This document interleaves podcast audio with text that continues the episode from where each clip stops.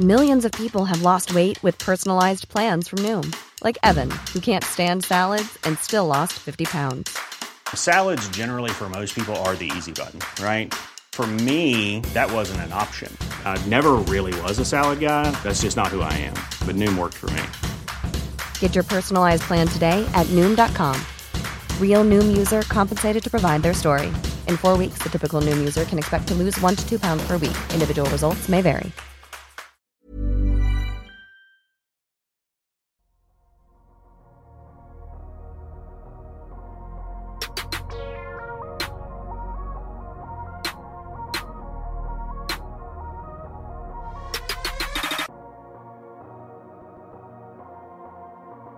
Salut à tous, très heureux de vous retrouver pour un nouvel épisode du DH20, le classement des 20 meilleurs joueurs de la NBA, du Dunk Hebdo NBA podcast, l'avant-dernier épisode du mois DH20 avec aujourd'hui les joueurs classés quatrième et troisième. Avec moi aujourd'hui pour cet épisode, un nouveau trio. Et oui, le DH20, c'est une rotation incessante. Hein. Il n'y a, pas de joueur de banc, il n'y a pas de 5 titulaires, tout le monde tourne. J'ai donc avec moi Madiane et Tom. Je vais commencer par Madiane. Comment ça va aujourd'hui? Eh ben, ça va très bien. Euh, samedi soir calme pour pouvoir enregistrer le dimanche le plus tôt possible.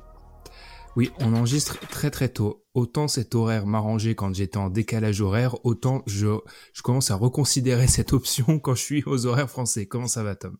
Ça va très bien, écoute, hein. les horaires de daron, de père de famille. Exactement, les, les horaires où on prend le, le, chocolat chaud le matin, on peut limite aller à la boulangerie chercher son croissant.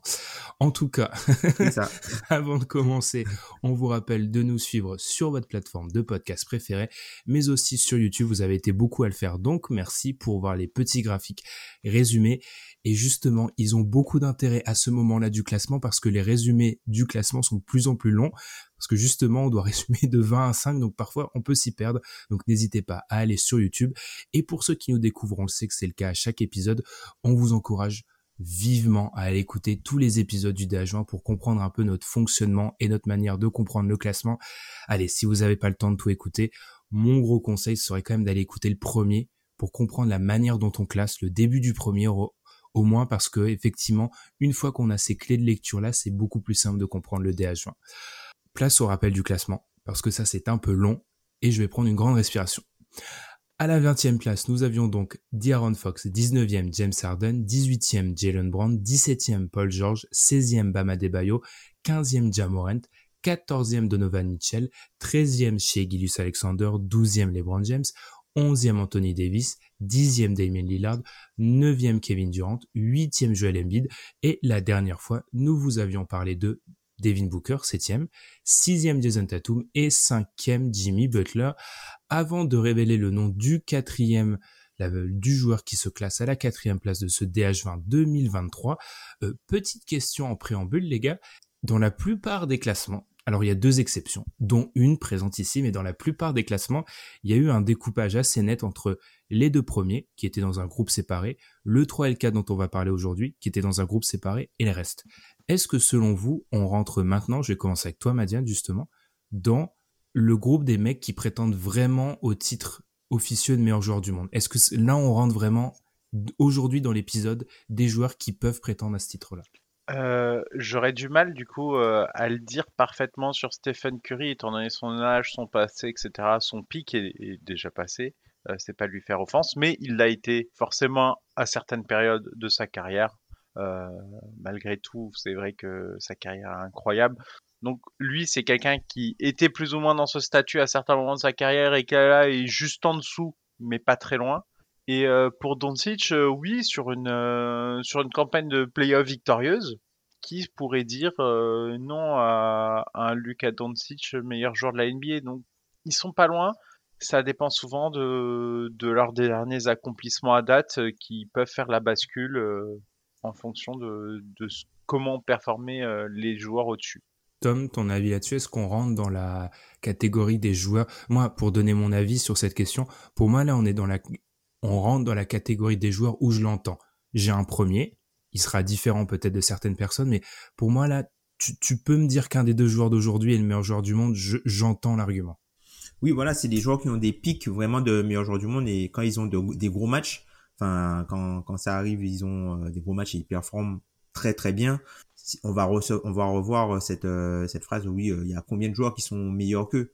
Et en final, c'est vrai que c'est ce qui va faire la différence peut-être avec ceux qui sont plus hauts, c'est la fréquence à laquelle ils arrivent à avoir ce, ce niveau de rayonnance qui fait qu'ils sont euh, vus, qui peuvent être vus comme les meilleurs joueurs du monde.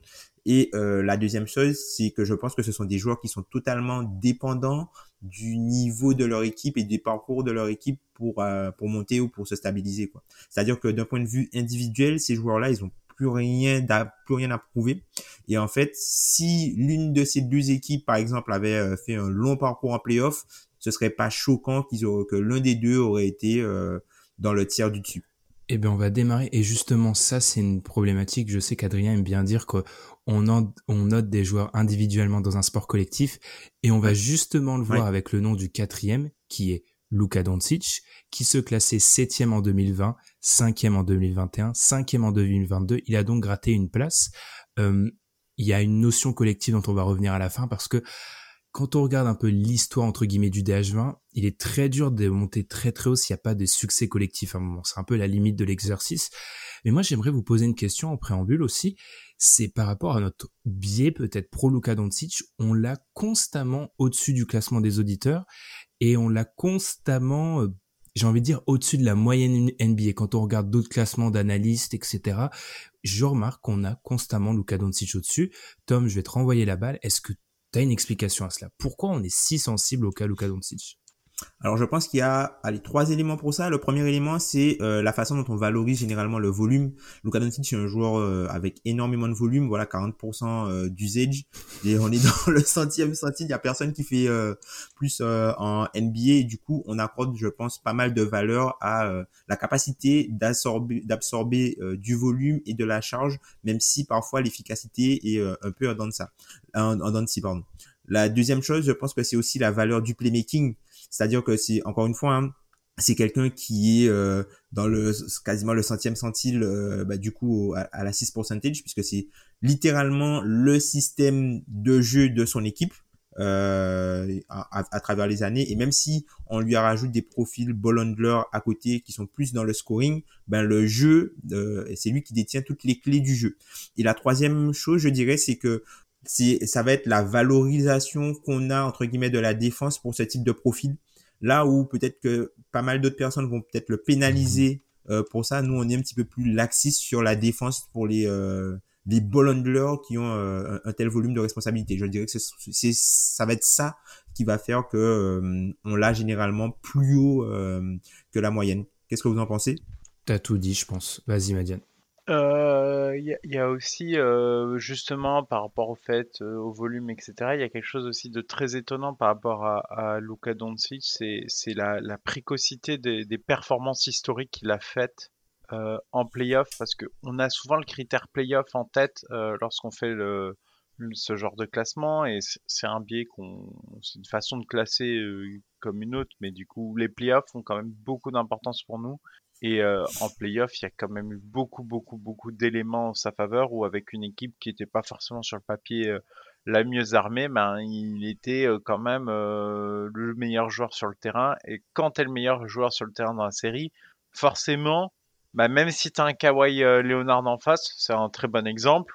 Mais après, je me vois mal derrière classer un Kawhi Leonard au-dessus de Luka Doncic, rien que parce que quand les deux étaient sur le même terrain, j'ai jamais eu l'impression que Kawhi euh, avait la main sur le match comme Luka l'avait. Euh, ça, ça, se défend. Je rajouterais peut-être le fait que, alors ça dépend, parce que les critères sont différents. Encore une fois, on vous invite à aller revoir le, le premier épisode. Je rajouterais que globalement, on n'est pas dans une approche de, on, on essaye de classer les meilleurs joueurs sans classer la faculté à construire autour d'eux. Même si c'est un débat qu'on a eu dans l'épisode sur Joel Embiid, par exemple, euh, c'est quelque chose qu'on compte moins. Et du coup, je pense que ça, c'est un élément qui peut faire baisser Luca, parce qu'il y a des questions autour de la charge de Luca, autour du fait, on va en parler, hein, qui off-ball, il est parfois un peu douteux, voire très douteux, et tout ça peut rentrer en considération. Je, je voyais le classement euh, de Ben Taylor, et qui est le gourou, c'est le meilleur surnom qui est trouvé euh, constant, on salue, qui est, alors pour ceux qui ne connaissent pas, qui est un, qui est un analyste NBA de la chaîne Thinking Basketball, qui a beaucoup de, points intéressants, mais c'est vrai qu'il a un peu parfois porté euh, comme la voix de la vérité sur euh, certaines, certains débats NBA. Et quand il faisait son classement des meilleurs joueurs NBA, lui en l'occurrence, une des problématiques quand écoutait la section Lucas, c'était le fait de construire autour de lui. Et là, pour moi, c'est un désaccord, c'est-à-dire que pour moi, ça rentre à la marge dans le débat du meilleur joueur en fait. C'est pas tellement, euh, c'est pour moi, c'est pas dans le débat du meilleur joueur de se dire à quel point tu peux construire autour de lui parce qu'autrement tu transformes le débat un chouïa selon moi. Mmh. C'est vrai que c'est vrai que historiquement tu vois notamment par rapport à la scalabilité c'est quelque chose qui est entre guillemets intéressant quand tu construis autour d'un joueur quand tu mets des pièces autour de lui c'est quelque chose qui pour nous a dans ce, type de classement a peu de valeur c'est pour ça que historiquement on a eu très peu de Clay mmh. Thompson par exemple exactement mmh. c'est et c'est d'ailleurs ce qui peut parfois faire que sur les fins de classement, c'est un élément qui peut parfois nous mettre du coup en désaccord avec certaines personnes. Mais encore une fois, ça, je sais que par exemple quelqu'un comme Adrien va le prendre un peu en considération. Il l'a déjà dit. Donc oui, encore une fois, il faut bien comprendre. On répète à chaque fois que le DH20 c'est un agrégat de plusieurs classements différents. Donc on n'est pas tous d'accord sur ces sur ces choses-là. Euh, du coup, intéressons-nous au joueur Luca de base. Euh, Tom, tu es en gros celui qui a fait plus ou moins cette trame, donc je vais lancer ma Diane. Petit, petite fin sur la première mmh. question. Euh, numéro un des porteurs de balles, loin devant les autres, point d'interrogation. Est-ce que c'est le meilleur porteur de balles NBA, du coup, Madiane euh, À son volume, je ne vois aucun porteur de balles NBA avoir la même efficacité, ce qui est une nuance. Certes, je pense que sur des courts volumes, il serait peut-être pas aussi brillant que d'autres. Par contre, à son volume-là, je pense que personne ne peut se targuer de maintenir un tel volume et une telle efficacité. C'est ça qui est un peu hallucinant euh, chez le joueur, c'est toujours de se dire euh, que tu puisses être efficace à court terme euh, avec la balle.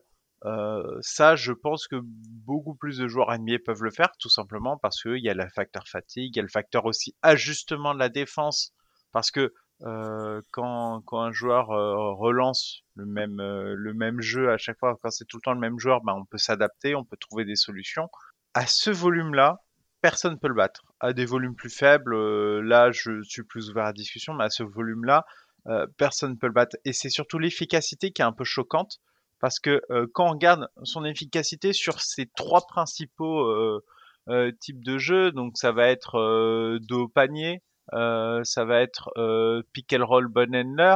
Euh, bah, en fait, à chaque fois que je regarde ces play les plus joués, il est, à plus, il est dans le, il est dans le dernier 20% à ce volume-là de jeu. C'est-à-dire que il est euh, en, il est à 84, 85% sur ces, voire même 90% sur le pick and roll ball handler, alors que c'est un truc qui fait à 34% de fréquence et 40% d'usage, ce qui n'a aucun sens en fait d'être aussi efficace à ces volumes-là.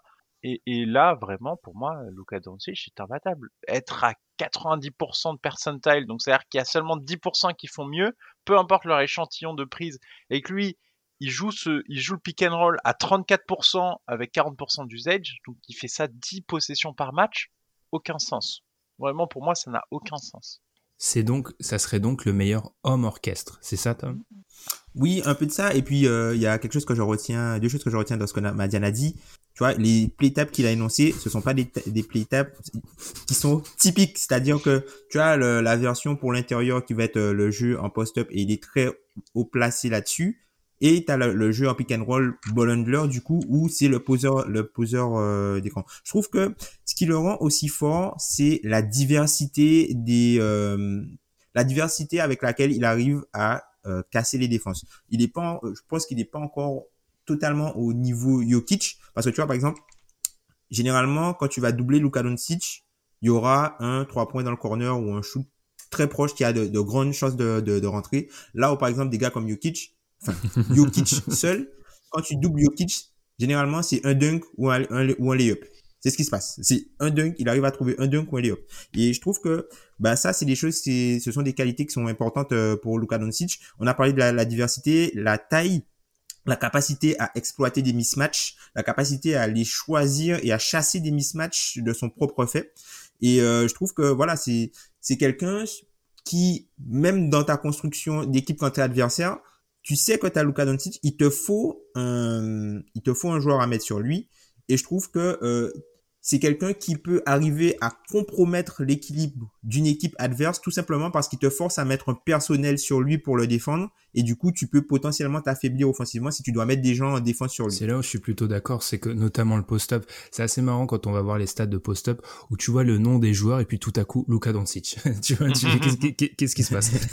Et c'est vrai qu'il joue post-up post sur 11% de ses possessions et moi ce qui me marque plus sur son post-up, c'est on voit la puissance du joueur en fait, c'est-à-dire que il doit être défendu par des mecs qui sont euh, qui seraient anciennement des postes 4 quoi ou des postes 3 très très importants et c'est des mecs face auxquels il a plus de vivacité. Il y a beaucoup de critiques sur l'aspect physique de Luca.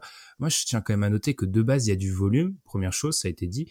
Deuxième chose, les post-up c'est des possessions dures, les ISO sont des possessions dures, les les pick and roll Bonendler sont des positions possessions dures parce que mentalement elles te elles t'oblige à réfléchir à la manière de les attaquer, même si je pense qu'au niveau de Lucas, c'est automatique, la manière dont il les attaque. Mais en fait, il a un jeu qui est physiquement extrêmement exigeant et moi je trouve que la capacité à dominer et à montrer qu'il n'y a pas tellement de match-up contre lequel il est euh, il est en difficulté en fait parce que même les joueurs qui sont euh, à sa taille il va les pousser au poste. Euh, il a le premier pas. Alors il n'a pas le meilleur premier pas du monde mais le premier pas est suffisant pour déborder des joueurs un peu plus grands. Donc effectivement moi c'est en termes de d'homme orchestre, c'est le numéro un, je pense. À son volume, je serais d'accord avec toi, Madiane. Et je pense aussi que c'est, en termes de porteur de balle, je pense que c'est le numéro un dans la diversité des options qu'il t'offre. Mm. Alors, on, en parlera quand, euh, spoiler alert, Nikola Jokic est dans l'épisode suivant. Voilà, ça c'est spoilé. Euh, on en parlera. C'est un style un peu différent en termes notamment de temps de possession en fait. Lucas, c'est on est vraiment dans un joueur qui a un temps de possession long, qui qui va et vraiment garder la balle. De toute façon, c'est une stat où il est un ou deux depuis son entrée en NBA carrément, depuis euh, tout simplement. Mais on est peut-être dans un style un peu différent de porteur de balle qui penche encore vers l'héliocentrisme. Mmh. Euh, ce qui, ce qui est en plus très intéressant par rapport à, justement son jeu offensif, c'est que euh, on parle de son physique et c'est pas justement c'est pas de la prise de vitesse quand il va battre en fait son défenseur, c'est pas exactement sur la vitesse. En fait il maîtrise le tempo de ce qu'il fait du début à la fin. Donc finalement c'est pas parce qu'il va vraiment plus vite que son vis-à-vis qu'il va réussir à le battre, mais c'est parce qu'en fait euh, il est tellement techniquement précis qu'en fait c'est son changement de tempo par rapport à un tempo qu'il maîtrise du début à la fin qui va souvent en fait prendre à défaut la défense. Et on peut le voir aussi sur le pick and roll où euh, il a quand même une faculté à trouver les joueurs euh, qui sont qui ne sont pas couverts parfaitement par les rotations de la défense. Pourquoi? Parce qu'en fait, il peut lâcher la, la passe à plusieurs instants qui en fait sont tout le temps différents de possession à possession. Donc en fait, t'as beau essayer d'avoir tout le temps euh, un plan anti Luka Doncic, lui en fait s'en fout dans sa possession parce que le, moment où il peut lâcher la balle n'est pas régulier, il n'a pas la même façon de le jouer systématiquement et va souvent aller chercher la passe à, différents instants de, de, la possession et dans des modalités à chaque fois différentes. Et ça rend le jeu très difficile à lire pour les défenses adverses. Et ça c'est une de ses grandes qualités. On a, on a beaucoup parlé de Luca avec le ballon. Parlons de lui sans ballon. Est-ce que c'est le point noir offensivement, Tom? Bah oui, aujourd'hui. Après, c'est vrai qu'à sa décharge, il est rarement dans une situation où euh, il va être, euh, on va dire, généralement les possessions que Luca euh, où Luca n'a pas le ballon sont pas des, des, des stratégies forcément du du coach. C'est juste que voilà, ce sont des possessions off où il profite pour se reposer parce qu'encore une fois, la charge offensive et le volume qu'il doit assumer avec euh, du coup des des actions qui sont exigeantes puisqu'il porte beaucoup la balle, bah du coup il a besoin de ces euh, entre guillemets ces possessions off et du coup la majorité des actions où il a pas la balle, il est pas une menace. Et c'est peut-être ça euh, le c'est ce qui fait la différence avec l'autre joueur qui est dans, dans son tiers. Et c'est aussi, je pense, peut-être quelque chose qui peut aller euh, c'est sur le, c'est des choses sur lesquelles il peut aller chercher encore un, petit peu plus de son plafond. là, il a un, un ballon qui a des capacités d'élimination élite avec lui. Donc, à voir si ça va un peu développer son jeu en goal et notamment, tu vois, euh, permettre qu'il puisse recevoir euh, des ballons beaucoup plus près du cercle. Tu vois, on a parlé de l'avantage physique, de sa capacité à jouer du post-up. Et en fait, ce qui est marquant avec le post-up de Luka Doncic, le post-up, il l'utilise pas uniquement pour scorer. Il l'utilise souvent pour euh, pour euh, trouver des, des joueurs sur des, des kick-outs parce que quand Luka Doncic fait un post-up, il y a forcément, euh, euh, ça double forcément sur lui. Donc voilà, c'est quelque chose qui pourrait le faire passer vraiment à un stade supérieur et qui pourrait lui permettre du coup, même en jouant plus de minutes, ben d'avoir quand même une, on va dire un plus gros impact sur le match ou du moins un plus gros impact sur la défense sans forcément toucher la balle. Est-ce que euh, par, par, rapport à ça, moi je réagirais juste par rapport à Lucas sur le fait que je me demande encore une fois si, euh, en faisant un parallèle avec euh, Triangle, si c'est pas des victimes de leur manière dont ils ont été élevés un peu en NBA en étant ultra responsabilisés très tôt. Et je me demande à quel point j'ai moins de j'ai moins de questions physiques par rapport à Luca, mais j'ai des questions en fait en termes de d'habitude. S'il a pas pris l'habitude d'avoir le ballon 10 minutes par match dans les mains, et est-ce que c'est pas un peu ça le problème? Euh, Les gars, si on continue à parler du jeu de Luca, mais si on ressort un peu de ça, euh, on peut voir que c'est un joueur qui en gros euh, gravite autour des mêmes places globalement. Il était septième, cinquième, cinquième, quatrième. Est-ce qu'on n'arrive pas un peu à la limite de l'exercice, c'est-à-dire que historiquement dans le DH20, il n'y a pas de joueur qui rentre top 2, top 3 sans avoir, euh, sans, playoff, voire tu ne peux pas atteindre la première place sans avoir de titre auparavant. En fait, malheureusement, quand on regarde le premier du DH20, le mec a toujours eu un titre et souvent dans les trois, trois années précédentes. Enfin, il y a, y a, un titre dans la même timeline pour l'instant.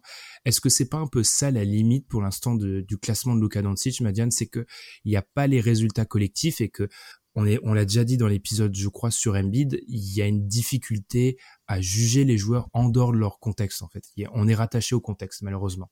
Oui, on est, toujours rattaché au contexte et, euh, quelqu'un, par exemple, moi je reprends l'exemple de Giannis. Giannis, il, commençait à faire des saisons historiques, mais il y avait des gadins en playoff qui forcément, euh, du coup, l'empêchaient d'accéder au, au, au, au, Graal.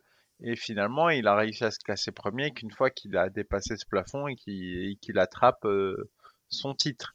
Et, pour Luka Doncic, ça va être la même chose parce que il peut faire et on voit qu'il fait des performances historiques en playoff, mais sans un titre, est-ce que on sera pas tout le temps en train de les relativiser en disant oui bon ok c'est historique, euh, ces stats n'ont aucun sens, mais il se fait sortir en demi, en finale de conf.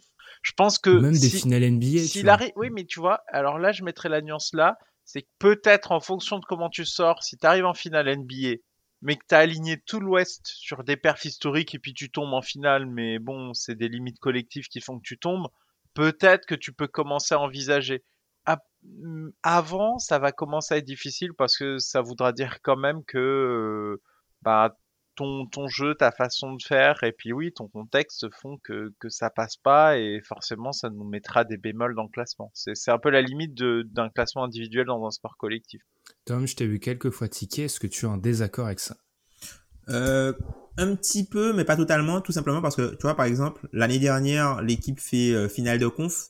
Il augmente un petit peu. Cette année, ils font pas de playoff et ils gagnent quand même, ils gagnent quand même du terrain. Alors oui, il y a peut-être du fait que certains joueurs en haut euh, ont chuté ou du moins la, la, façon dont les tiers sont faits mais il arrivé à se maintenir dans un certain tiers. Mais tu vois, il n'a pas eu ce, il a pas eu ce malus du coup de mm. pas de playoff, je trouve, dans le classement, puisqu'il est quand même dans un tiers très très, il est quand même dans un, un tiers. Euh, ce qui, ce qui est presque une anomalie pour euh, pour euh, nous parce que vu qu'on valorise les playoffs, on est en train, on a on a laissé monter un, un joueur dans dans nos classements de manière collective sans qu'il ne réussisse à s'y qualifier. Je pense que on, valorise tu l'as dit en introduction, Madiane, le fait que Luca ait toujours eu des perfs en playoff euh, monstrueuses, c'est quelque chose qu'on valorise beaucoup. Première chose. Deuxième chose, je pense que l'argument playoff est beaucoup plus prégnant chez les joueurs qui sont ric-rac des H20, qui sont entre, on va dire, on parlait d'un top 12, bah, les mecs qui sont en dehors du top 12, certains sont pas ric-rac des H20, mais en, en, gros, les mecs en dehors du top 12, eux, chez eux, l'argument playoff va être beaucoup plus valable.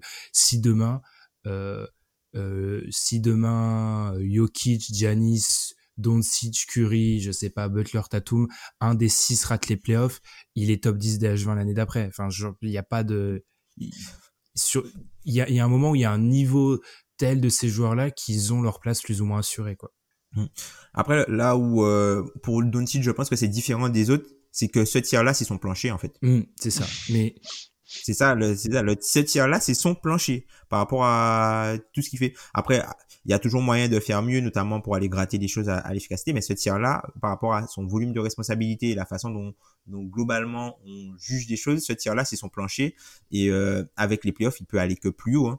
Et en vrai, si il avait fait la même saison et qu'il y avait eu des playoffs où euh, il y avait eu même tu vois, une finale de conf, je, serais, je suis pas sûr qu'il soit pas oui, premier. deux, je pense. Je, pense que le, si on regarde le même scénario de saison, je pense qu'il aurait été deux, mais il serait, il, serait monté, ouais. C'est, c'est un impact qui peut être critiqué. J'entends que c'est un angle sur lequel on peut être critiqué, mais il y a un moment, en fait, vu que le degré, le niveau de compétition est tel que ça révèle, en fait, c'est un tel révélateur, les playoffs à haut niveau, que c'est quelque chose qu'on met beaucoup en avant. Pour terminer, peut-être, on parle souvent des pistes pour que le joueur s'améliore. Est-ce que, euh, augmente son classement. Alors on a parlé de l'angle collectif. Est-ce qu'il y a, on a parlé un peu de cette capacité off-ball. Je sais que Tom t'avait mis ça dans les questions. Si est-ce qu'il y a le, est-ce qu'on serait pas influencé par l'attitude, le comportement sur le terrain de Doncic? J'aimerais bien que tu m'expliques cette question parce que moi je l'ai compris peut-être comme sa capacité à prendre des techniques, le fait qu'il a l'air agacé, etc. Est-ce que c'est ça? Je pense que c'est un joueur qui est magnifique à voir jouer, mais euh, qui peut euh, frustrer de temps en temps parce que c'est pas un je pense que pour les arbitres c'est pas un joueur très agréable. Euh, c'est quelqu'un qui se plaint beaucoup. Je pense que enfin inconsciemment tu vois quand tu vois Luca Doncic tu retiens le, le, le, joueur magnifique que c'est mais chaque fois il, il, il est là à, à, hmm. discuter discuter un call parfois il revient pas en défense pour discuter avec l'arbitre. C'est un joueur qui, qui s'agace vite. Voilà c'est il s'agace il s'agace vite. Et euh, on l'a vu par par exemple euh, lors, lors des championnats du monde voilà, ils, discutent. Enfin, la Slovénie n'était pas forcément une équipe agréable à voir, tout simplement parce que ça discutait beaucoup euh, avec l'arbitrage. Il s'est fait sortir. il peut se faire sortir des matchs tout simplement en rentrant dans, dans, dans un jeu, en prenant des techniques un peu bêtes, quoi. Donc, je pense que peut-être inconsciemment, ça joue dans le fait que, voilà, t'es talentueux, mais euh, arrête de tout discuter, quoi. Je pense qu'il y a peut-être un petit, il y a peut-être un petit euh, côté agacement, je pense, sur ce côté-là de son jeu qui peut, euh, je pense, déplaire à certaines personnes. Faut noter, je te donnerai le mot de la fin, Madiane, que si on regarde le classement des auditeurs, il est quatrième, Lucas, mais il y a une vraie, pas une cassure, mais il est vraiment devant Joel Embiid, qui était cinquième des auditeurs, mais il est vraiment derrière le troisième qui va arriver. Il y a vraiment une vraie différence. Donc, c'est vrai qu'il est clairement quatrième, là où, c'est bon à préciser, chez nous, il a égalité, en fait. C'est-à-dire que je récapitule le DH20. Donc le DH20, c'est les sept classements des membres du podcast plus celui des auditeurs. Si on prend uniquement les sept classements des membres du podcast, il y a égalité en fait. Il y a égalité entre 3 et 4 et c'est le classement des auditeurs en fait qui a venu casser cette égalité là et qui a permis au numéro 3 de se classer devant Lucas. Le mot de la fin sur Luca. Madiane, est-ce que tu as quelque chose à rajouter? Euh, C'est qu'on a beaucoup parlé de Luca chef d'orchestre, mais c'est aussi Luca ISO qui existe euh, euh, aussi. Et il a, cette capacité, mais moi je trouve que c'est une partie de son jeu que j'aime le moins. C'est que notamment, ben, oui, bon, ça reste relativement efficace, mais euh, au pull-up, il y a que deux joueurs qui crèvent le plafond, et ben ils sont 3 et 4. Mais euh, Luca Doncic, c'est quand même 459 pull-up derrière la euh, ligne à 3 points cette saison, avec 34,4% de, de réussite. C'est un volume énorme, enfin 459 pull-up.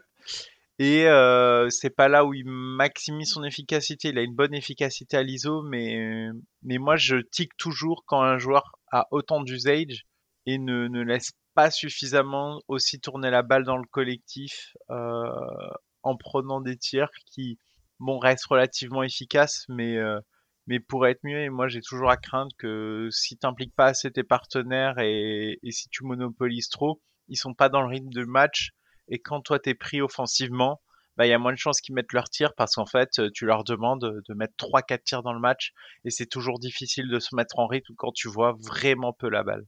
À noter aussi, euh, peut-être au niveau des points négatifs, on pas, je remarque qu'on on n'a pas parlé de la défense. Je pense que première chose, c'est quelque chose sur laquelle on met peu de valeur. Deuxième chose, enfin, encore une fois, je vous, ramène aux critères. Deuxième chose, euh, sachant qu'il n'a pas joué de playoff en plus, la défense de saison régulière, si on commence à disserter dessus euh, pour tous les meneurs ou tous les mecs responsabilisés, on, viendrait les assassiner. Deuxième chose, peut-être un point, je dirais pas une anomalie, mais les lancers francs, toujours, où il est pas bon au lancer franc. Mhm. C'est bizarre. bizarre. Il est vraiment pas bon au lancer franc.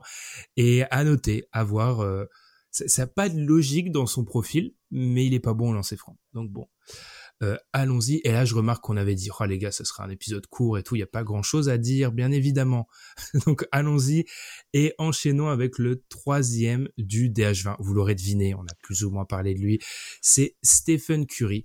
Stephen Curry qui est un peu le symbole de la constance dans le DH20. Quatrième en 2020, quatrième en 2021, troisième en 2022, troisième en 2023. Ce qui est extrêmement rare d'avoir autant de constance si haut au classement.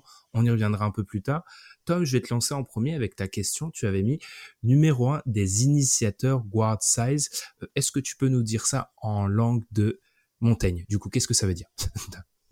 bah, que c'est le joueur le plus petit, c'est le, le, le, joueur qui est le plus petit qui est le plus haut en vrai.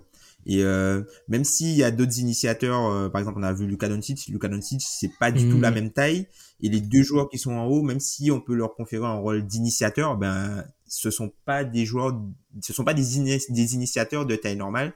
Et en fait le seul mec qui a une taille d'initiateur classique, c'est euh, Stephen Curry et c'est lui qui est largement le plus haut quoi. Il y a vraiment une cassure entre lui et les autres. Est-ce que tu es d'accord avec ça? Est-ce qu'il y a une cassure si nette entre lui et les autres initiateurs Guard Size?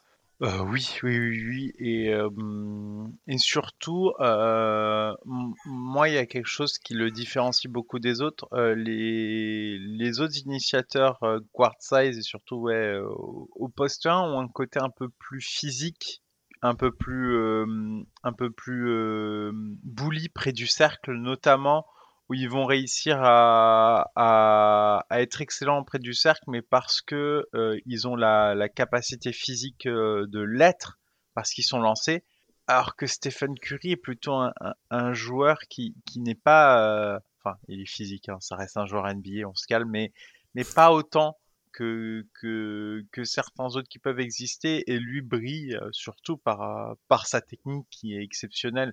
Et je pense qu'effectivement, on n'en aura pas souvent.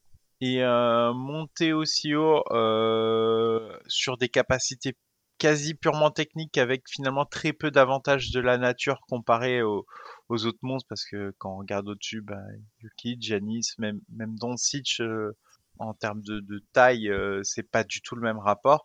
Euh, ouais, je pense que je pense qu'on commence à atteindre ce qui peut se faire de mieux et du coup, ben oui, ça peut te permettre d'être au sommet de la NBA, mais je pense que ça te permet pas de, de t'installer sur le trône durablement parce que Curry n'a jamais réussi finalement. Bon, il y a eu un LeBron James dans sa période de prime, mais Curry n'a jamais pu s'installer durablement au, au, sommet du sommet du sommet de la chaîne alimentaire euh, malgré tout. Moi, j'avancerai les gars. Alors, je suis d'accord avec vous. Je pense qu'il y y a toujours, et globalement, notre DH20, il fait toujours figure un peu d'exception à sa taille. Dans le fait qu'il y a peu de joueurs qui se classent si haut en étant si petits. Et je vais revenir, je pense qu'historiquement, c'est même une anomalie globalement. Moi, je vous avoue que c'est toujours le joueur pour lequel j'ai le plus de mal à parler dans un DH20. Parce qu'en fait, j'ai l'impression que globalement on sait tous qu'il aura incroyable et que justement cette constance fait que on peut pas avoir le débat du déclin par exemple, ça, c'est un angle qu'on va ouvrir. On peut pas avoir le débat du déclin comme on l'a eu avec euh, Kevin Durant, comme on l'a eu avec euh, LeBron James. Et de l'autre, on peut pas avoir le déclin, euh, le débat de comment monter la question du succès collectif parce qu'il a eu le succès collectif. Il était champion encore il y a, un an. Donc, j'ai beaucoup de mal à parler avec lui alors qu'il y, y, a des évolutions. Par exemple, c'est peut-être sa meilleure saison au pull-up. J'ai été voir les. Alors, je, je, vais voir les stats au pull-up. Bon, je, je fais un filtre à sentir euh, tenter parce que je me dis je veux avoir du un peu de volume quand même. Donc il est numéro 1 à 45,1%. Je me dis ça me semble quand même beaucoup. Donc j'ai checké toutes les années qui étaient euh, disponibles pour NBA.com et c'est simple, c'est numéro 1 à égalité avec Duncan Robinson qui a fait 45.1 l'année dernière. À titre de comparaison, l'année de son 45.1 Duncan Robinson avait tenté 144 tirs à 3 points en pull-up. Stephen Curry en a 337. Hein, donc il en a plus du double. Donc il a joué quoi 50 matchs Et il a joué peu de matchs. Donc on reste quand même sur un joueur qui, voilà, on défie un peu les lois de la physique et euh, le meilleur joueur en pull-up de la NBA et on sait qu'on vous donne beaucoup de valeur à ça et c'est le, pour moi il n'y a pas trop de débat, c'est le meilleur joueur en pull-up de la NBA. Donc oui, j'ai beaucoup de mal à parler de Stephen Curry, sauf, sauf de dire que c'est un joueur brillant. Et, juste du coup, à titre de comparaison, du coup, le numéro 4, Luka Doncic, il en prend plus, bon, 459, et il est à 34,4%, ce qui est déjà franchement, vu le volume, ce qui est déjà pour moi incroyable, il y a 10% d'écart dans la réussite. C'est lunaire. 10%. C'est et, et, en plus, il démarre. C'est surtout sur la fin de saison, il met tout. En plus, il y a cette capacité à gérer le rythme. Tom, je vais te relancer. Euh, il n'y a pas de. Moi, j'ai pas l'impression d'avoir les signes de. Alors non, non, je vais revenir là-dessus parce que pour moi, on a entrevu des mini signes d'âge dans la série contre les Lakers quand Anthony Davis. Après, c'est un mec qui est bah, du coup, euh, top, top 12 des Du coup, c'est ça le problème. Quand Anthony Davis a décidé que la raquette était euh, était inaccessible, du coup, il y, a, il y, a, eu des difficultés. Et ça reste un joueur qui élite à la finition au cercle, comme Luca. On l'a peut-être pas dit ça, mais euh, il y a peut-être mm. certains signes. Mais pour moi, c'est incomparable par rapport à d'autres de ces euh, des joueurs de sa génération pour l'instant. Bah, tu vois, par exemple, dans l'épisode précédent, ah non, l'épisode d'avant, l'épisode euh, sur, sur LeBron James, il y avait la notion que LeBron prenait, euh, prenait des trois points par choix parce qu'il peut plus euh, battre ses vis-à-vis et du coup il était obligé de prendre des tirs à trois points et les trois points représentaient une grosse partie de sa fréquence de shoot. Quand tu vois Stephen Curry, au final, même si lui la, la vieillesse arrive et pourra, il aura moins de jus on ball et encore ça reste à voir parce que c'est quand même qui, quelqu'un qui excellent manieur de ballon et qui euh, sait très bien utiliser euh, sa gravité derrière la ligne, euh, bah du coup, il arrive quand même à exploser le volume de trois points qu'il prend. Tu vois, cette saison, alors il n'est pas comptabilisé dans, dans il n'est pas comptabilisé dans tous les classements parce qu'il a pas, il a moins de matchs que le nombre requis pour apparaître dans les statistiques au global. Mais Stephen Curry cette année, c'est le joueur qui a appliqué le plus de tirs à trois points euh, de la ligue en moyenne avec Clay Thompson. Quand tu prends la moyenne par match il doit être à 11 et quelques.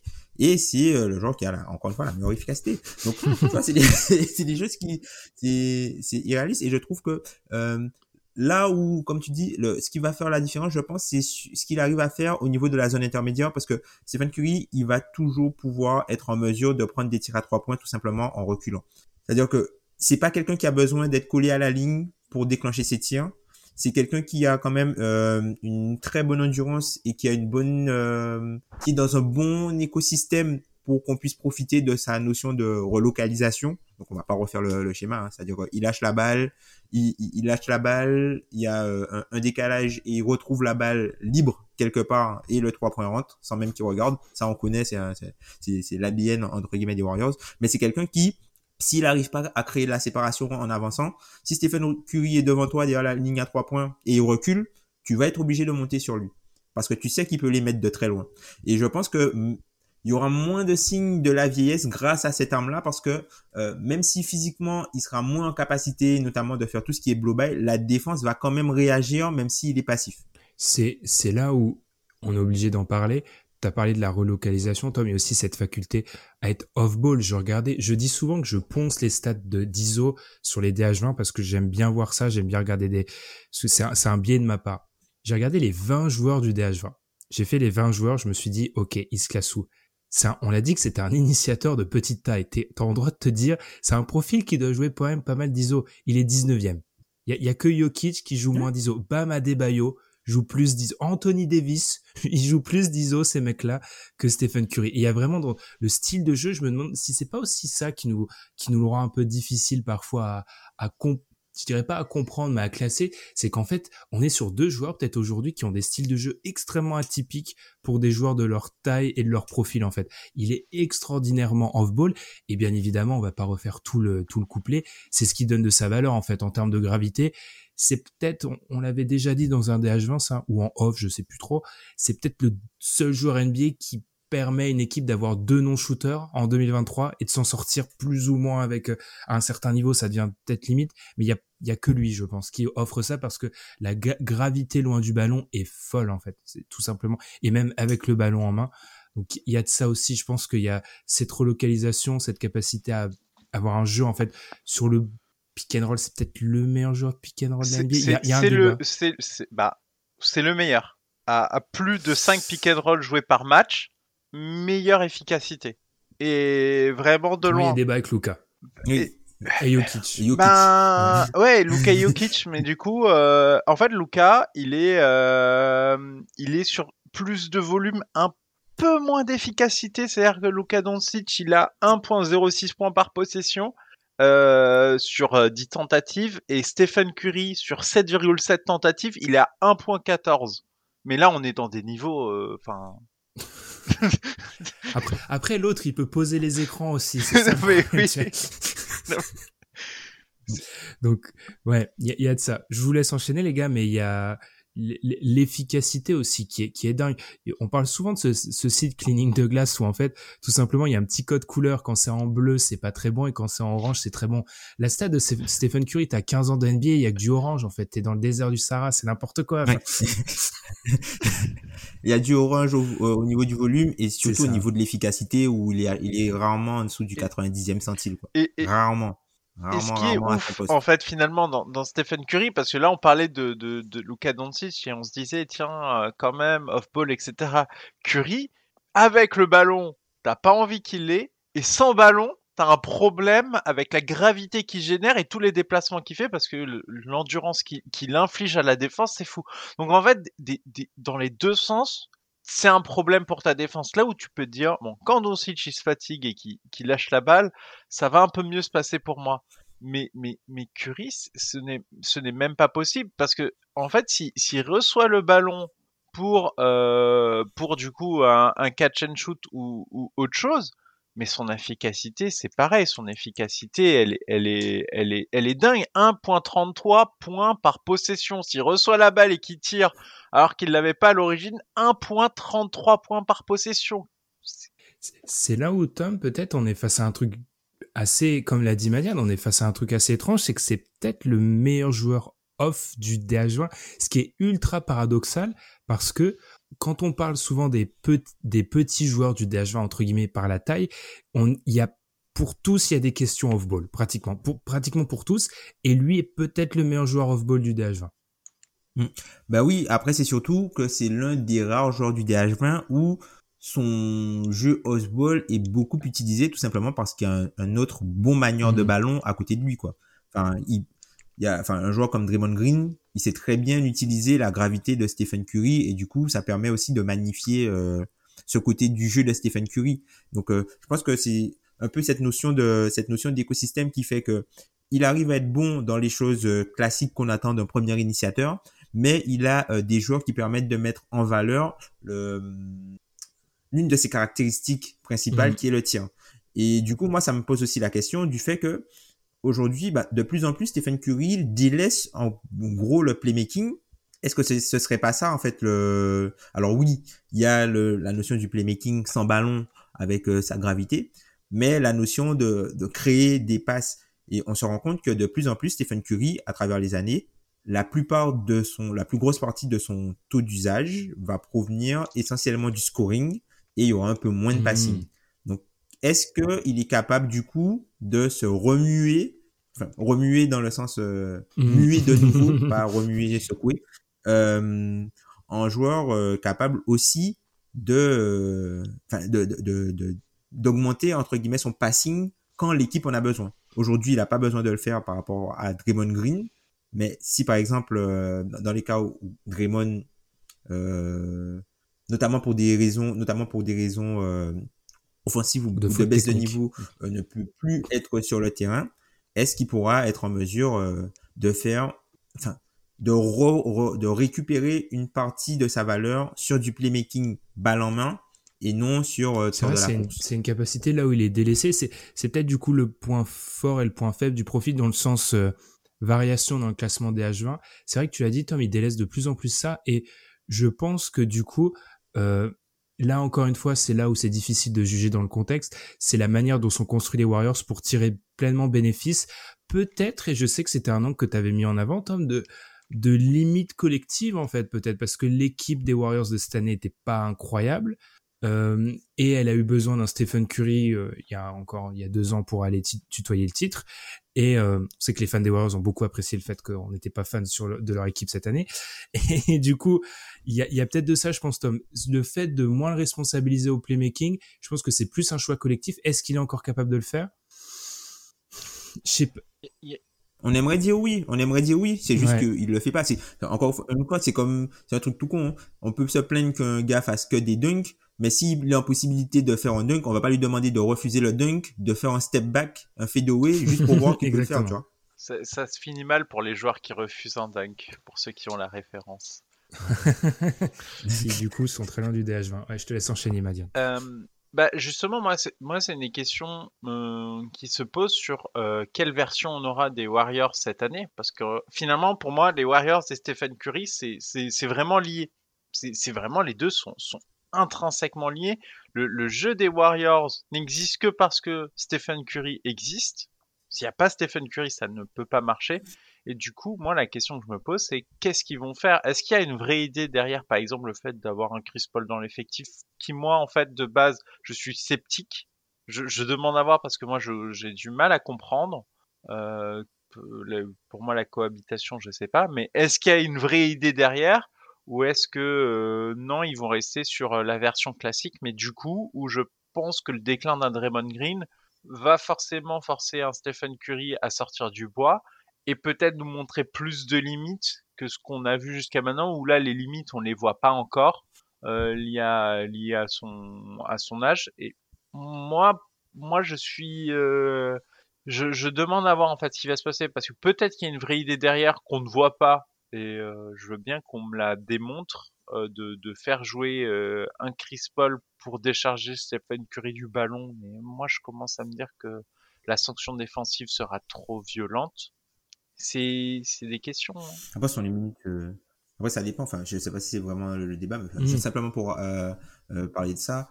Pour moi, en fait, Chris Paul, s'il reste dans le projet, c'est vraiment pour les minutes sans Stephen Curry, en gros. Hein. C'est les minutes quand Stephen Curry est sur le banc, t'as Chris Paul, quoi. C'est ça où t'as du coup t'as un plancher, t'as un plancher avec des avec des joueurs un petit peu plus classiques qui sont pas forcément dans le mood Warriors. Donc du coup, tu leur mets un, un meneur de jeu classique et tu as du coup des shooters, des shooters, un gars qui fait du pick and roll, une menace de lob. Est-ce qu'il n'y a pas une théorie du canon de verre avec euh, les deux? En fait, c'est pour ça. Moi, je me suis posé la question de, de, de est-ce qu'il n'y a pas un moment où ils vont se dire euh, on a des line-up euh, où notre but c'est de c'est d'être le plus fort possible offensivement? Ce qui pourrait être une théorie. Mais moi, je suis, euh, je suis sceptique et j'ai du mal à voir les deux sur un terrain. Et pour moi, euh, de base, l'idée, euh, s'il le garde, c'est c'est sortie de banc. Rendez-vous au preview. J'ai envie de dire. pour, revenir peut-être sur l'idée de, moi c'est un truc dont je vous ai, j'ai pas arrêté de vous parler pendant les 24 dernières heures. Je me demande si les gars la constance de Curry dans le DH20 veut, veut pas un peu dire plus de notre classement que de Stephen Curry en lui-même. C'est-à-dire que je me demande s'il n'y a pas un plafond de verre sur un joueur de, cette taille. Tout simplement parce qu'en fait, quand on regarde historiquement dans le DH20, il y a que des ailiers ou un pivot. En gros, c'est soit Jokic, soit des ailiers qui sont devant, alors que ça soit LeBron, Durant, Kawhi ou Giannis plus récemment. Euh, est-ce qu'on admet ça? Est-ce qu'il y a un plan, un plafond pour les, les joueurs de petite taille? Je vous avoue que moi, je me suis dit, allez, si tu avais fait le DH20 depuis 20, 30, 40 ans, qui aurait été premier chez les meneurs? Et je pense que, alors, excusez-moi, c'est pas le niveau euh, Ben Tayloresque de l'analyse, mais il y a le basket est un sport de taille où la taille est extrêmement importante et je me demande à quel point par exemple, on parlait de cette faculté à avoir plus de playmaking. Imaginons qu'il retrouve beaucoup de playmaking, les gars. Est-ce qu'on le met numéro un, du coup, euh, Stephen Curry? J'ai l'impression que on est toujours d'accord sur le fait qu'il soit dans l'élite, mais il n'y a jamais ce pari de le mettre numéro un. Je me demande si c'est pas nous, notre manière de classer, qu'on a tendance à pénaliser son profil. Je pense qu'il monte tout simplement parce que de toute façon, de point de vue euh, tir, il peut pas aller plus haut. Et en fait, c'est ça qui est, c'est ça un peu qui est euh, assez, euh, je vais pas dire bizarre, mais qui est assez euh, à nuancer, c'est que de point de vue efficacité et volume, si tu prends que ça, Stephen Curry, il est très en haut de la, mais vraiment très en haut de la hmm. pyramide vraiment, puisque il a, il a tout ce qu'on, il a tout ce que euh, globalement on valorise. Il a, il a les accomplissements en playoff, il a le style de jeu, il a l'efficacité, il a le volume, il a le passing, même si euh, ça se traduit pas forcément par euh, du playmaking direct, et il a la menace off ball. Il a tout, il a tout. Et euh, bah du coup il y a, enfin, c'est simplement que peut-être qu'on on, trouve peut-être plus exceptionnel d'autres joueurs plus grands arrivent à faire en fait. Et, il faut regarder historiquement parce que Curry se classe euh, dans les, les, plus grands meneurs de l'histoire de la NBA. Là, on est sur un joueur euh, dans, les, dans le classement des meneurs. Et il y a des débats sur le numéro 1 qui commence à rentrer. Je rappelle la taille du numéro 1. Le numéro 1, entre guillemets historique du classement des meneurs, il fait plus de 2 mètres. C'est pour ça que on peut parler de limite, c'est-à-dire que même chez les meneurs, la catégorie théoriquement où euh, on parle quand même des plus petits joueurs sur le terrain, théoriquement, bah, le numéro 1, il fait plus de 2 mètres. Il y a un moment, c'est le basket, et, euh, et euh, à sa taille, est-ce qu'il y a eu un joueur de sa taille qui a atteint son niveau? Pour moi, le, le, débat est ouvert parce que j'ai vraiment du mal à envisager quelqu'un d'autre à sa taille qui a atteint un tel sommet dans, dans, dans, dans l'art du basket. C'est vraiment exceptionnel sa carrière. Parce que tu vois, même théoriquement, on n'a pas parlé de sa défense, parce qu'en l'occurrence, défensivement, il est meilleur que Luca, par exemple. Si on fait une comparaison, il est largement meilleur que Luca défensivement. Il n'y a pas de débat sur ce point-là. Et défensivement, je trouve qu'avec l'âge, l'intelligence de jeu est bon. Un contexte collectif, on parlait de Lillard il y a quelques épisodes, bon, on est quand même euh, globalement aux, aux extrêmes en termes de contexte collectif. Euh, Curie avait ce défaut d'être euh, accusé d'être frêle, etc. Il y a eu un développement du haut du corps, faut en parler, ça, ce qui allait aider à finir au cercle, etc. Il y a eu un développement à ce niveau-là, et euh, ce qui fait que défensivement, c'est un joueur qui, je pense, c'est moyen, voire un peu plus, ce qui est quand même pour un joueur avec ce volume-là et ce profil, c'est extrêmement intéressant. Mais même si défensivement il viendrait augmenter son volume, je sais pas. Et là, c'est, euh, j'avoue mes biais, j'avoue le, ma subjectivité. Je sais pas si je le considérerais, si je le mettrais un jour numéro un, tu vois. Mm. Après, je pense que ce qui a changé aussi avec euh, Stephen Curry, notamment sur la partie défensive, plus que son niveau qui a augmenté, c'est la différence de niveau avec les autres qui s'est euh, ah. raccourci. Parce qu'en fait, dans les années de prime, euh, les années de prime Golden State, même si Stephen Curry c'était pas un, mauvais défenseur, c'est juste que les autres étaient tous élites et lui il était juste au niveau de la moyenne. Donc du coup, c'est ça aussi. Quand tu es avec des défenseurs élites à côté de toi, bah c'est sûr qu'on va essayer de t'attaquer et ça c'est pas ça veut pas dire que t'es pas bon. C'est juste que tu es à ce point mm. moins bon que les autres. Et là en fait le avec euh, tu vois le un peu la, régression euh, de ce côté du terrain de Clay Thompson avec euh, du coup Andrew Wiggins qui n'est pas Andrew Iguodala de ce côté-là mm. du terrain et Kevin Durant non plus. Donc tu vois c'est je pense que ça ça joue aussi en sa faveur. Mais un peu comme toi c'est vrai que il n'a pas été enfin je pense qu'il y aurait pu avoir un débat 2015, 2016 mm. et encore, LeBron était phénoménal. Mais je pense que là, le, le, wagon pour le titre potentiellement de meilleur joueur du monde est passé pour lui. Même si c'est quelque chose qu'on entendra et que ça, ça restera collé avec. je pense qu'il sera jamais euh, le numéro, il sera plus jamais le numéro unanime. C'est-à-dire qu'on dira euh, euh, à la fin de la saison, c'est Stephen Curry le meilleur joueur. Mais je pense que ça restera quand il sortira une perf, c'est le, c'est le meilleur joueur du monde et il y aura pas grand chose à mhm. dire, quoi. Parce que, euh, je vais te lancer, Madiane, mais même au niveau, on a dit l'importance des résultats collectifs pour nous. On dit que c'était quelque chose de très important.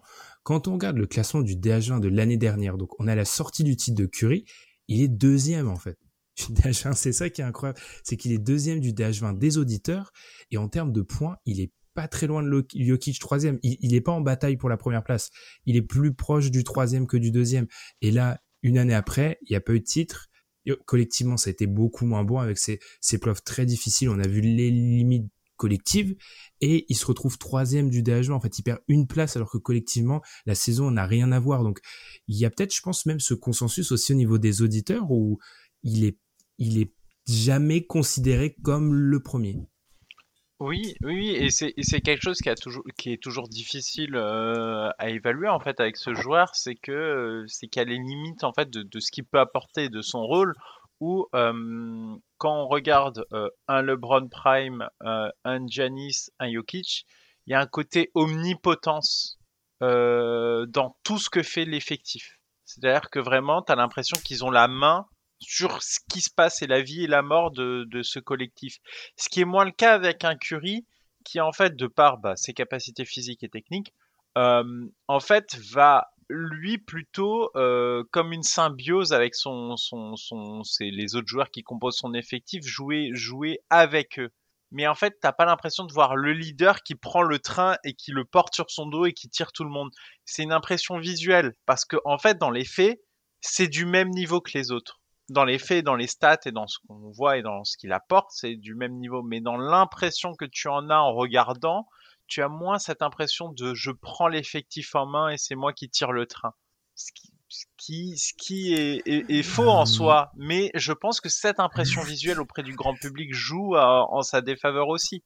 C'est que, c'est que, on a beau, on a beau dire et redire que, que Curry est ce qui permet à, cette équipe des Warriors d'être aussi forte, euh, c'est l'impression visuelle n'est pas aussi impressionnante que euh, que d'autres joueurs euh, plus plus prégnants finalement visuellement dans, dans l'impression que laisse l'équipe. Ah là je serais je vais te lancer Tom mais là je serais pas d'accord. Je pense que moi c'est quand tu es parti sur Omnipotent, j'allais penser vraiment sur l'aspect défensif où c'est les autres joueurs à leur prime. Alors, un peu moins avec peut-être Jokic, mais tous les autres, en fait, tu as cette sensation qu'en plus défensivement, ils vont être dans le playmaking, ils vont faire des choses, etc. Là où Curry fait moins, en fait. Mais en termes d'omnipotent, d'omnipotent, cette faculté à être extrêmement bon euh, et de d'impression de domination, pour moi, Curry est, pour moi, il est dans cette catégorie-là, personnellement oui, c'est pas de la domination classique, mm. totalement balle en main, quoi. Là où, c'est pas, là où peut-être visuellement, tu vois, euh, la domination de, de, par exemple, de Luka Doncic, elle est palpable possession par possession, tout simplement parce que tu vois qu'il a la balle en main, c'est lui qui crée tous les décalages et tout ça. Là où Curry, il peut te le faire balle en main, il peut te le faire sans ballon, il peut te mm. le faire avec la relocation, et du coup, tu as moins de, euh, enfin, comment dire, c'est, ça paraît moins visible et ça paraît moins compliqué, je trouve. Mm. Enfin, peut-être que c'est ça. Hein. Alors, je sais pas. Moi, pour moi, c'est hyper. Euh, pour moi, c'est très difficile de de d'impacter le, le jeu à différentes facettes, puisque la diversité, elle est quand même importante dans les façons dont Stephen Curry impacte le jeu. Mais c'est vrai que peut-être que d'un point de vue visuel, la notion de pounding est plus impressionnante que ce que fait Curry, peut-être visuellement. Et défensivement, euh, tu vois, tu as mentionné LeBron James. LeBron James à son prime, en saison régulière, il y avait des clowneries en défense. mais là, c'est peut-être. Mais visuellement, mais tu vois, tu as cité LeBron James, alors que vraiment, LeBron James est un mauvais exemple défensif pendant sa période Cavaliers, notamment en saison régulière.